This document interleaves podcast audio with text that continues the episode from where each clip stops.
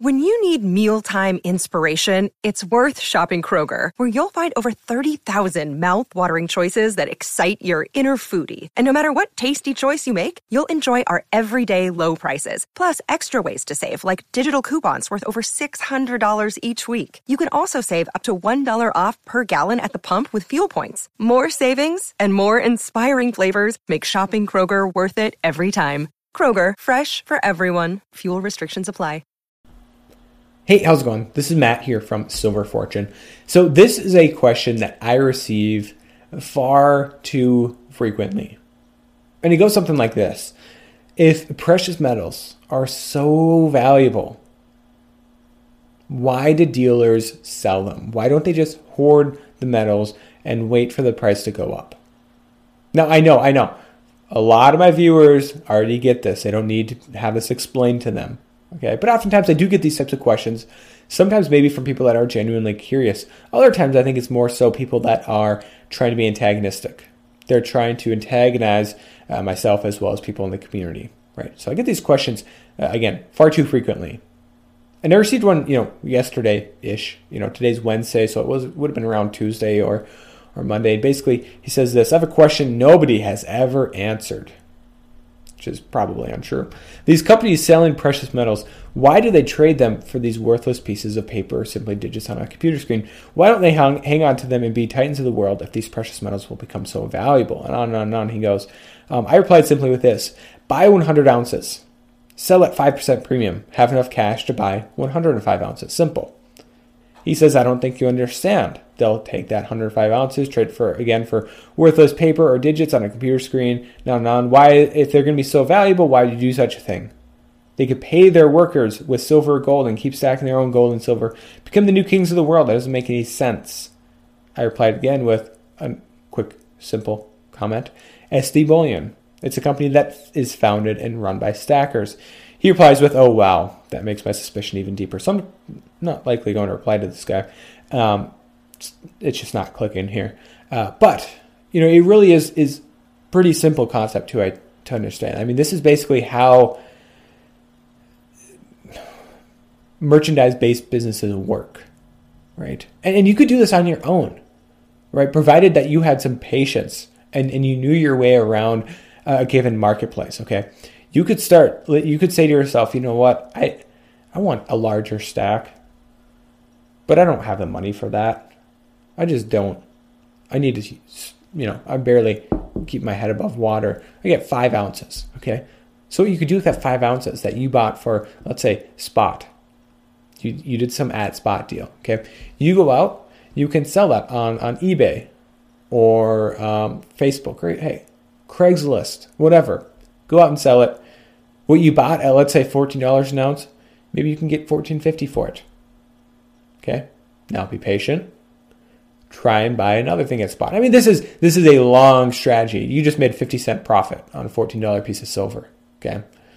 You're going to need to do that multiple times before you can even buy one more. Sorry, 50 cents. If we're talking about 5 ounces, never mind. That would be $2.50. Okay. But still, you have to do this a long time before you can even get one more ounce, right? Okay. So 5 ounces, that's a small volume. If you had a larger volume like what I was talking about here, 100 ounces, it'd be a little bit easier. But, I mean, it's fairly simple that if you did that long enough, you'd have a larger and larger amount of money basically buying and, playing the spread, buying low premium, selling slightly higher, and you have a profit, and you can invest that back in metals. You might not want to. Maybe you want to spend on other stuff. Okay. But you invest back in metals. And it just doesn't make sense for a dealer to not do that. I mean, they're not a dealer anymore, first of all. But let's say you have this aspiration of starting a gold dealership. Okay, like you want to become the next AptMax or something like that. You start out, you've done pretty well so far in life. You have $1 million to invest starting out. It's your own cash. Not even a loan or anything like that. $1 million. So you need to buy inventory. Okay. Well, I mean, at this point, you're at a crossroads. You can do one of two things that this person is suggesting. Either you can go out, buy $1 million worth of inventory and sell maybe half of it because some of it might just hang around. Maybe it won't be popular. Maybe whatever. So you sell half of it and you sell it at a 1% spread, 2% spread. We'll say 2%. I don't know what exactly the spread is for dealers. Okay, let's say 2% profit, basically. Okay, well, now you've turned that $500,000 that you sold into, somebody help me out with the math now, I think $510,000, so a $10,000 profit. You now can buy an extra $10,000 worth, and you know, you do, if you do that enough time, then hey, you have more and more, I guess, money, and you have more and more money to invest into precious metals. Or you could take that $1 million, throw it into precious metals, and you don't start a business. You have to continue to work your own old job or whatever it is, and you don't. It's simple, right? Buying and selling is an effective way to add to your own stack. There's people that I'm sure do it on Facebook all the time. Local coin shops, I'm sure many of those guys own precious metals. As I said, SD Bullion, great example of a company that is in many ways, you know, founded. It's run by stackers, which is not always maybe the case for some other dealers out there. Not going to name names. So it makes sense. And you know, the other aspect of it is that, you know, I always talk on this channel about the importance of investment demand. And could you imagine what the investment demand for precious metals would look like without a middleman, without a dealer? I mean, how would you be able to get your hands on silver and gold if there wasn't? You have to, you know, somehow get it straight from the refiner, straight from the U.S. Mint, something along those lines, which would not be an easy process. The amount of, I guess, product out there in terms of variability wouldn't be much, right? You'd have government mints and you'd have a couple different refiners that just kind of minted their own stuff, and it'd be much less of a diverse marketplace for silver and gold, right? And also, you know, for those that chose to hold the silver and gold instead of start a business, like, they'd be hurt as well, because there's not going to be as much people investing in silver and gold because it's going to be more difficult, and they're going to suffer because investment man won't be able to drive up the price as much. I mean, it's really a no-brainer why dealers exist. Now, I get it. Yeah, some of them, I'm not going to name names, I'm sure, just build a business. They sell the metals, and they treat the merchandise like you and I would if we were selling, like, I don't know, stickers on eBay or on Amazon. Like, who cares about that merchandise, right? Our goal is to just make a profit off of it. And sure, many people, I'm sure, they do that with precious metals. And okay, that's how it works in a capitalistic society. Then who cares what they do with that? Okay.